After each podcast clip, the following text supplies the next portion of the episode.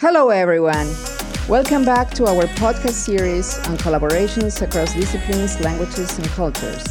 We have in the studio today Puerto Rican writer and social activist Mayra Santos Febres, who is visiting Michigan State these days, invited by the Women of Color Initiative, led by Yomaira Figueroa, professor of English and director of the Women of Color Initiative.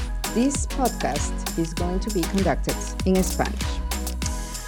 Hoy hemos invitado a la escritora puertorriqueña Mayra Santos Febres a nuestro estudio.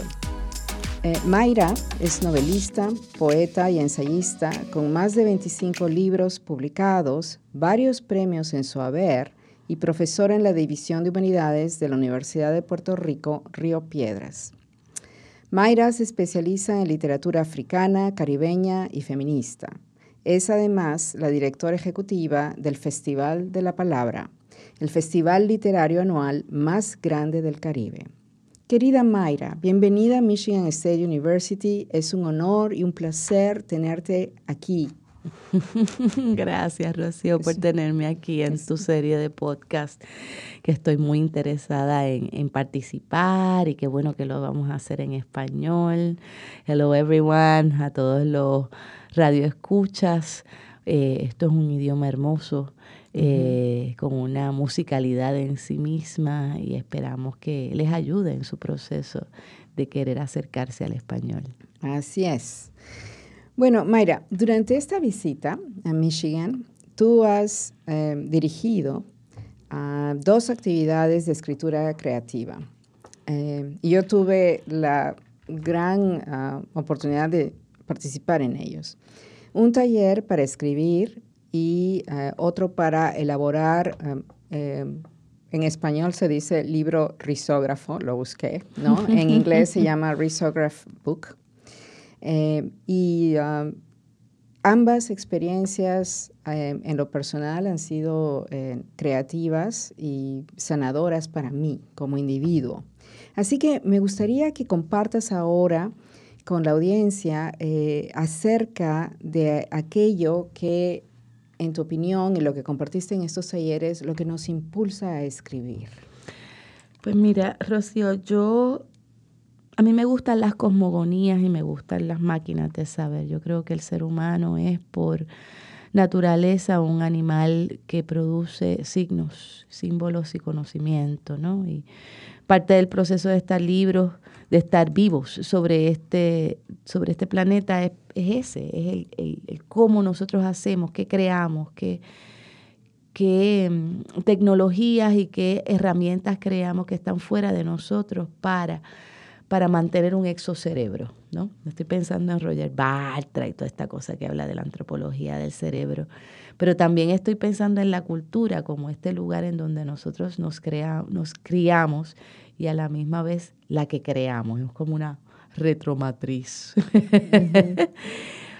Entonces, cuando yo estaba estudiando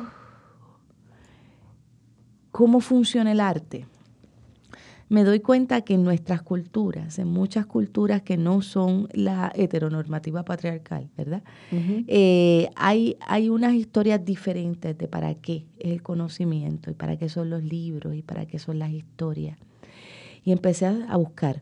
Para la gente del Cábala, la gente dice que la vida es un cuento que tú te creas en tu cabeza y que si tú cambias el cuento, cambias tu manera de vivir. Para los hindús y los eh, eh, profesos, ¿verdad? Y a la gente que practica la meditación, dicen que la realidad es una ilusión, porque todo es percepción y que tú, tu vida no es vivir en la realidad, sino en la recreación de la realidad que ocurre en tu cabeza. Y para los caribeños la realidad es un entramado infinito de fuerzas que actúan para cada persona de manera diferente cuando entra en contacto y en relación con la fuerza que cada uno de nosotros tenemos dentro. Es decir, que el mundo que tú vives no es que sea diferente, absolutamente diferente al mío, es que es una ampliación y eh, una, eh, una posibilidad que viene a completar el mío, porque tu energía hace que las energías de la naturaleza funcionen de una manera y las mías de otra. Así que enseñar creative writing tiene que tener en consideración la posibilidad eh, eh, de, de, que entren esas energías a crear. A mí no me gusta dar clases de forma, porque la clase de forma se enfoca en una tradición de lo que se entiende por poesía, de lo que se entiende por, por, por eh, cuento, de que, lo que se entiende por microcuento, por novela detectivesca, etcétera, etcétera, que hace que la persona se sienta lejos, fuera de ese sistema y que entonces tenga que probar su entrada, escribiendo en competencia y hablando competencia no tan solo como competir, sino de competencias, o sea, de tu poder dominar una, una práctica para poder entrar. A mí me parece que no hay que trabajar tanto así, que lo que hay es que liberar la voz. Una vez tú liberas la voz y los cuentos que te pasaron a ti, inmediatamente se encuentra una forma eh, para poderlos decir de una manera conmovedora, que es de lo que se trata, ¿verdad? Eh, el arte. El arte, desde los griegos para acá, a mí me encanta de los griegos una palabra que ellos usan mucho que es catarsis, ¿no? Y como los festivales dionisiacos, también los apolonios y el teatro griego y la comedia, lo que buscaban era contar historias para que la gente riera junta o bailara junta o llorara junta, porque pensaban que el arte era un proceso, era un catalizador comunitario, donde la gente podía eh, completar y eh, también compartir una experiencia. El autor la escribía, o en este caso el autor, porque no habían casi autoras, el autor la escribía de una manera que pudiera ser compartida. Y así todos tenían esa experiencia. Dice Borges que mm, el arte es un sueño dirigido y yo le creo. Em, yo creo que sí, que el arte es un sueño dirigido y que los sueños de toda la humanidad han encontrado esta cosa rarísima que es a la vez individual y colectiva, que es los lenguajes, son los lenguajes artísticos.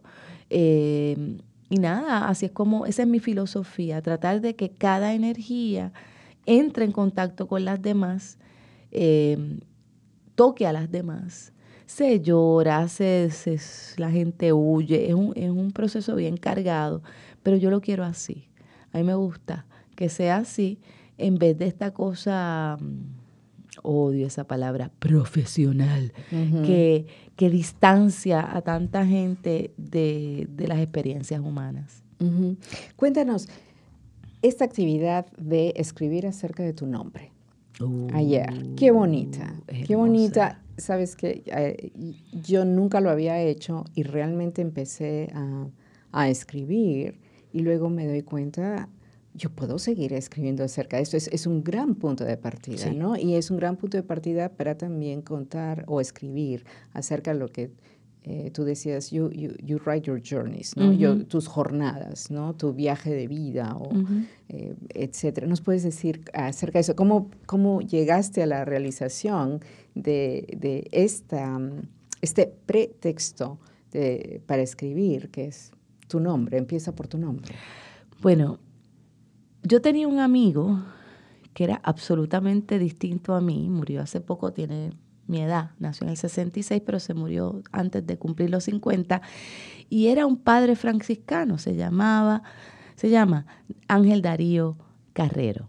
Era un padre franciscano, un cura franciscano, y era muy buen amigo mío, este, aunque yo soy pues una profesora feminista santera prieta, él era un eh, padre franciscano eh, blanco de Rincón, del, del, de la montaña de Puerto Rico. Nos encontramos y nos hicimos muy buenos amigos.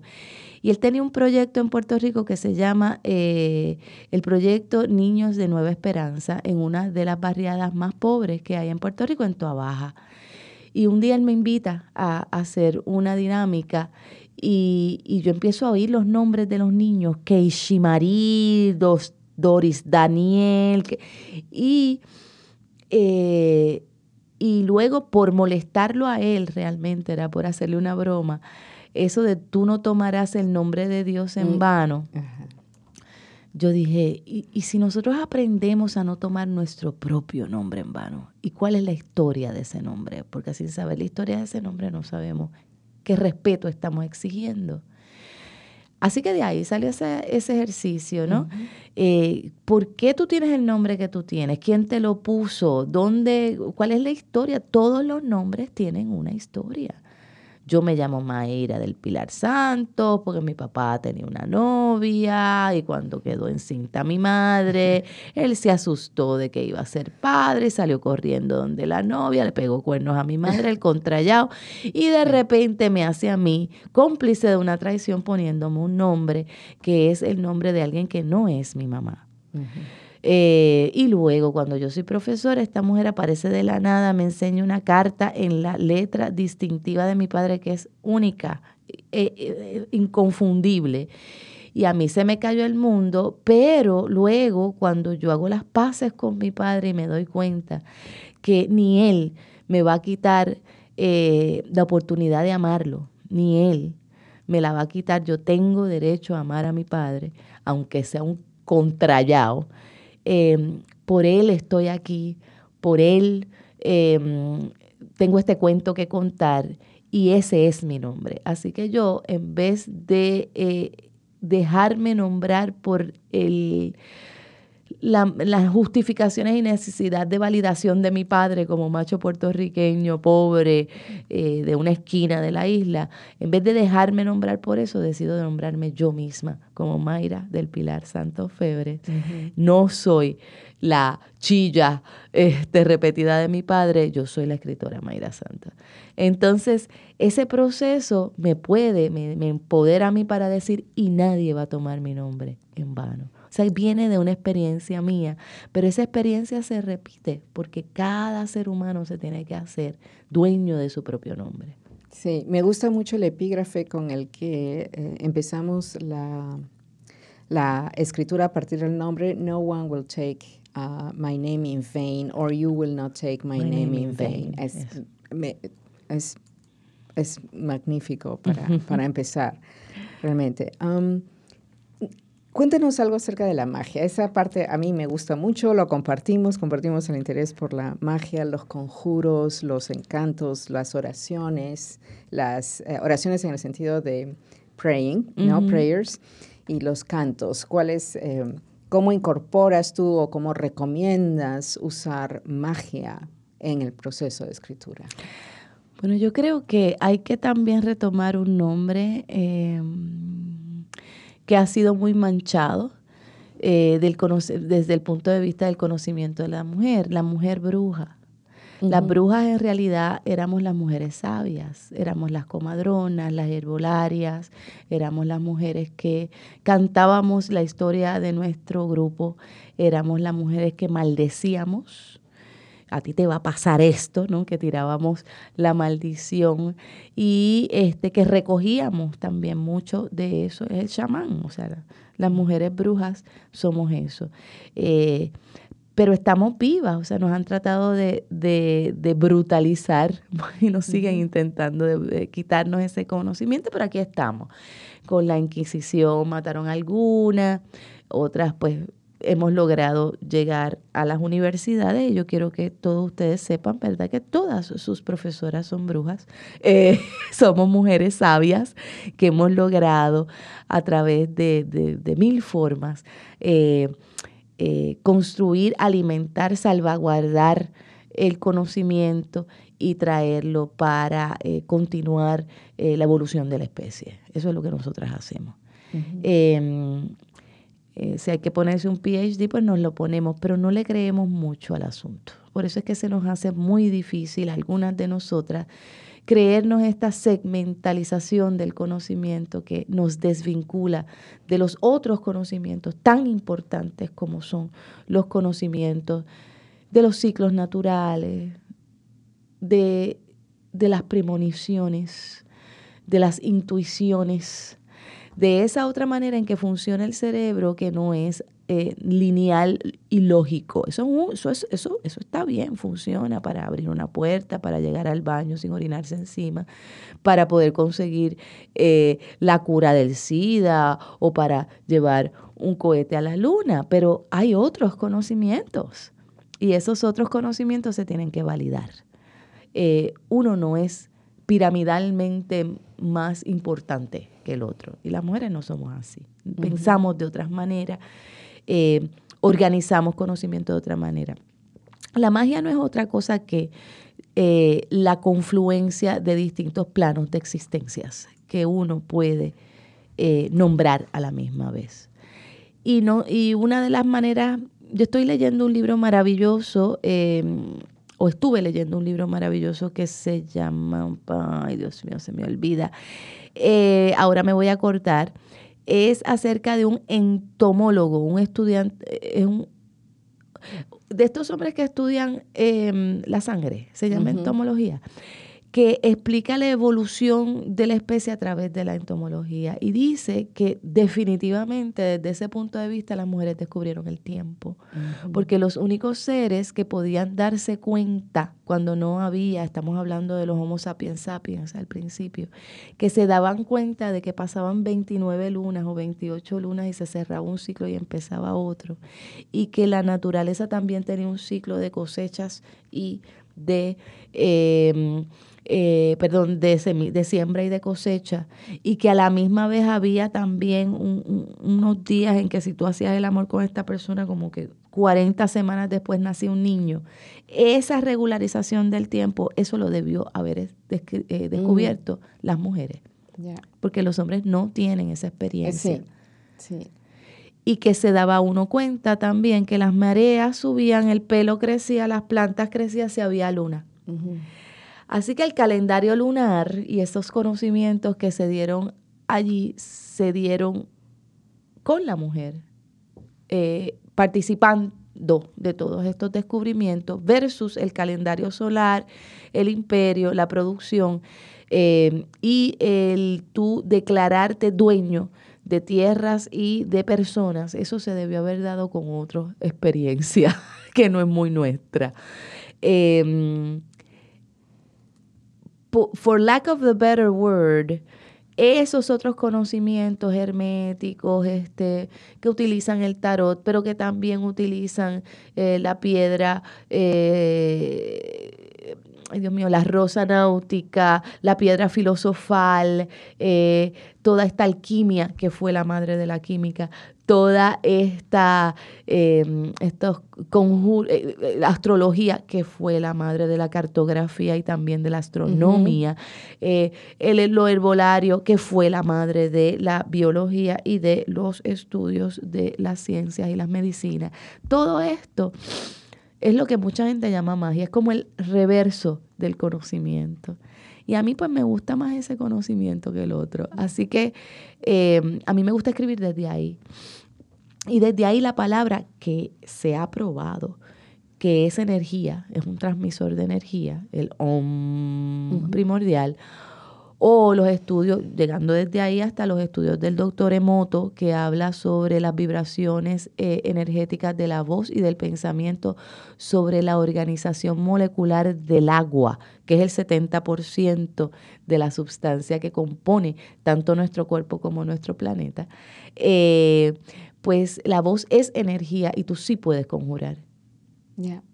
Tú puedes lograr que haya, y esto estoy esto está probado científicamente, tú puedes inclusive, no tan solo conmover, sino inclusive crear una, un cambio en las moléculas del agua en el cuerpo de una persona para que llore. Así que basado en eso es que es que nos damos cuenta, ¿verdad?, de que no hay tal cosa como una separación entre ciencias y humanidades. Entendemos lo que es el arte. El arte es una de las pilares fundamentales para la creación de sociedades inclusivas y abiertas. El arte no es un lujo. El arte es una función fundamental para la libre expresión, de la experiencia humana. Claro. Sin eso. Yo creo que sin arte ni, no, no, no, ni letras eh, o el equivalente se puede ser un ser humano completo. there's no way to be like that. Una cosa, cuando estabas hablando de las brujas y el conocimiento, tú sabes que a pesar de ser um, crítica feminista, académica feminista, que trabajo eh, escritos, no solo escritos de mujeres, estoy, yo propongo un concepto más amplio eh, de mujeres que producen textos sin tener que haberlo hecho con la mano, pero los pueden haber dictado. Em, si es que tienen el control de la enunciación. Ese es uno de los conceptos que yo estoy proponiendo. Pero el punto de las brujas y el conocimiento, no lo había pensado hasta que ahora tú lo, tú lo mencionas y lo explicas también. Y luego lo relaciono con el personaje bíblico de, Eva. Eva es la primera bruja. ¿Por qué? Porque, la, la, echan, o los echan, del paraíso terrenal porque accede al conocimiento. Eso es en la tradición judeocristiana patriarcal, ¿no es cierto? La mujer no puede tener acceso al conocimiento. Es peligroso, eh, es, es, no puede ser agente de conocimiento ni tampoco debe tener ninguna posibilidad de manipulación del mismo y de reproducción del mismo. Así que eh, eh, ahora lo hago esa conexión, ¿no? que Eva, eh, sí, Eva es la primera bruja, ¿no? Sí. Y, se, y salpica a lo largo de la y historia fuera otra. Entonces hay muchas, hay muchas, este, o sea, hay tantas, todos los mitos en donde una mujer que es sabia es peligrosa. Exacto. Es el acceso Así que como eso, a mí me parece que lo del cuerpo está chévere, el control del cuerpo hay que pelearlo, el Estado no debe tener control del cuerpo, este, los padres tampoco, eh, y tampoco, definitivamente, tampoco eh, eh, la moral, ¿no? Pero no se completa esa liberación si no se logra la otra, que es que mujeres conocedoras y conscientes de lo que es sagrado en su cuerpo y demás, entonces tomen control de su cuerpo. Y más, tomen control de los procesos de creación de narrativas y de creación de conocimientos y de diseminación de conocimientos, porque entonces ahí sí que hay un cambio fundamental en las estructuras eh, en las que vivimos. Ahí sí.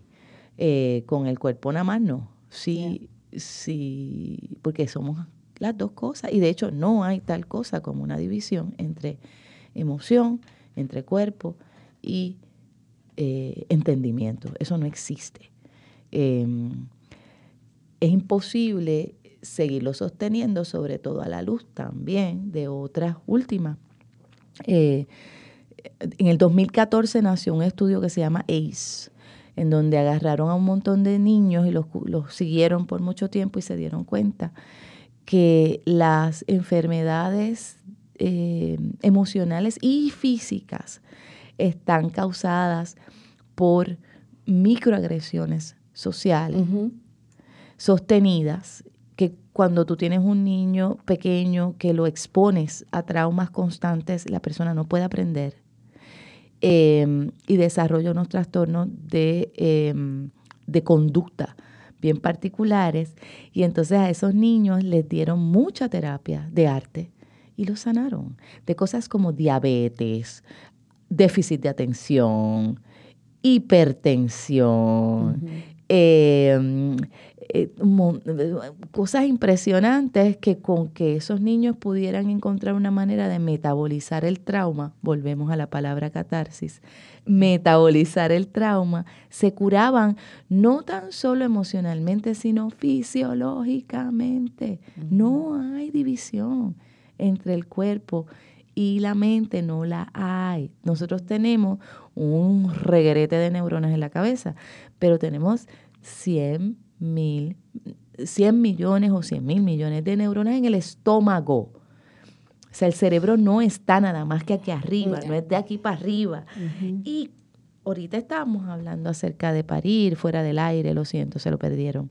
Eh, pero nosotras sí sabemos lo que es tener un cuerpo dentro de un cuerpo y cuál parte es tuya y cuál parte no. Es la cosa más loca del mundo y la más maravillosa. A mí me encanta. Tú decir, el nene tiene hambre y el nene es un gusanito que vive dentro de ti. Y tú sabes que tú estás comiendo lo que tú necesitas y lo que necesita el nene. O sea, yo detestaba cuando yo estaba embarazada, yo, yo detesto los gandules. Los gandules son una fuerte de hierro muy grande. Una, en Puerto Rico es un grano que se come mucho allá. Y a mí no me gustan. Pero entonces me dio un antojo terrible de gandules y era el niño pidiendo hierro. Qué curioso eso de los antojos. Yo tenía unos antojos rarísimos sí. Y es, es muy, muy extraño. Muy extraño. Sí, lo de los antojos. Y también lo que a mí me sucedió es lo que llaman en inglés the mother chicken syndrome, that uh, dos, dos o unos días antes de empezar el proceso de, del parto, ¿no? Los dolores del parto, que se te rompe la fuente, etcétera. Mayra, yo no sé, como una menos de una semana antes y yo, bueno, yo soy muy bajita y tenía una barriga muy grande, así que ya te imaginas, pero eh, empecé a arreglar toda la casa y a cocinar como loca. Y yo no sabía por qué. Y mi mamá que como las madres latinoamericanas vino desde Perú, yo estaba en Providence, en Rhode Island, vino desde Perú para estar conmigo antes, durante y después. Claro este, me decía, Rocío, por favor, ten cuidado que te puedes caer. Como soy bajita, yo tenía que usar esos, esos bancos para subirme, poner las cosas en orden, etcétera.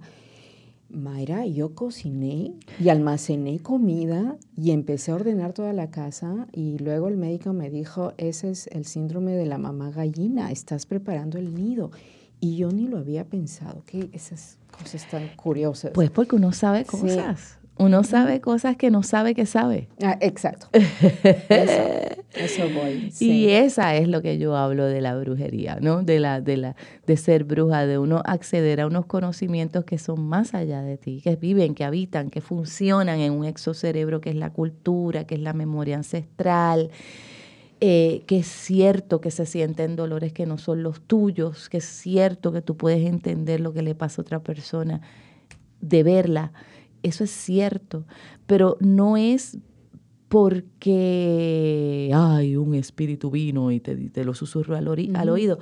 Si tú lo piensas como lo que es en realidad, un espíritu es energía, una energía que habita alrededor de nosotros, si vino y te lo susurró al oído, te conectó con un conocimiento ancestral tuyo, hay que arreglar el nido. Exacto, hay que prepararlo.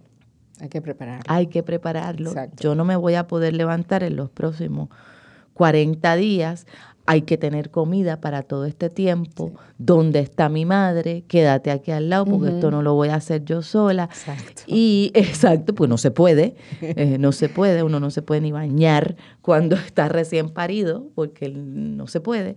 Y eso, estas organizaciones así eh, que nos han vendido de papá, mamá, eh, el perro y los niñitos no es como se ha, por lo menos en nuestros países.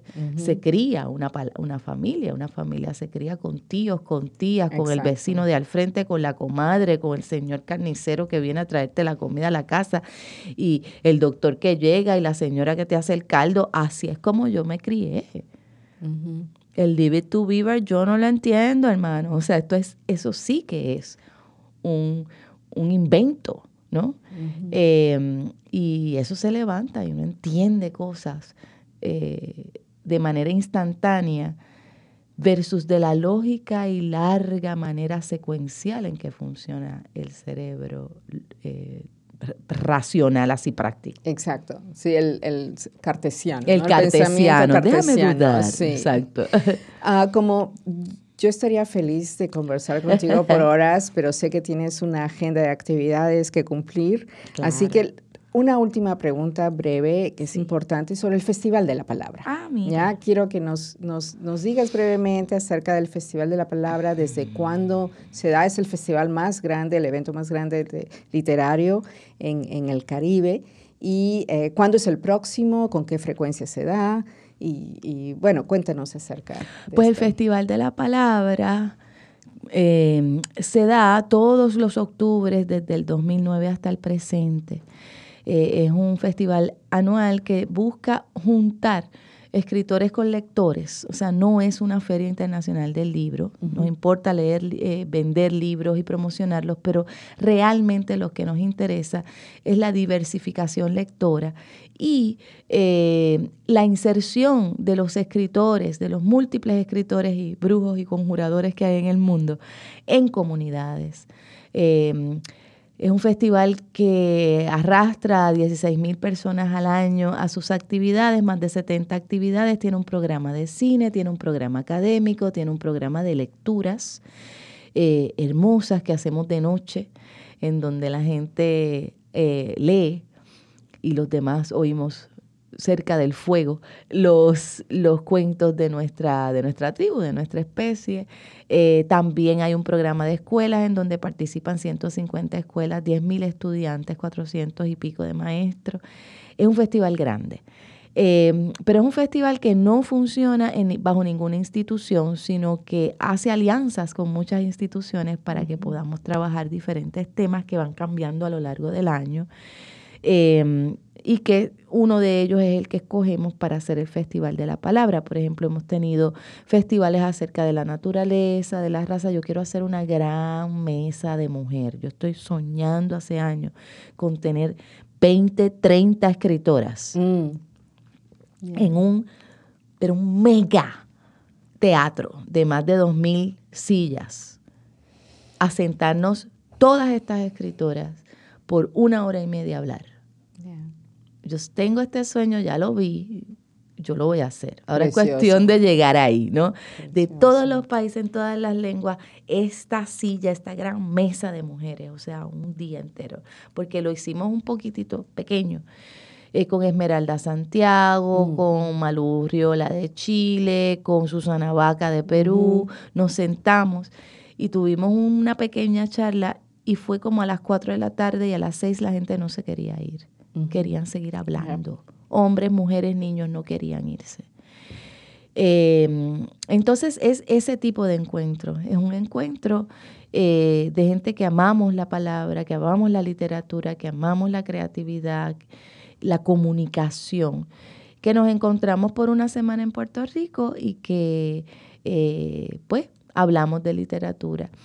Hay talleres, pero sobre todo también hay visitas a escuelas. Los escritores y escritoras que nosotros invitamos tienen que tener algo de promotores del conocimiento. No pueden ser divas o divos. O sea, si tú eres divo, hay otros festivales para ti. Claro, sí, sí, sí. Así lo hacemos. El próximo va a ser del 8 al 12 de octubre en San Juan de Puerto Rico, conmemorando unos importantísimos momentos en la historia. Son los 500 años de la fundación de San Juan de Puerto Rico, una de las ciudades más viejas del Caribe y de las Américas. Se cumplen 50 años del movimiento John Lords y el establecimiento del Museo del Barrio y Taller Boricua, que es una otra de las cosas que nos interesa mucho. Eh, y el festival cumple 10 años. Entonces vamos a hacer una, un, bembé, vamos a hacer un gran, una gran fiesta de celebración. Fantástico, eh, ya. Eso es lo que hacemos. Bueno, eh, Mayra, repito, me, me encantaría seguir conversando contigo, pero tienes una agenda muy ocupada.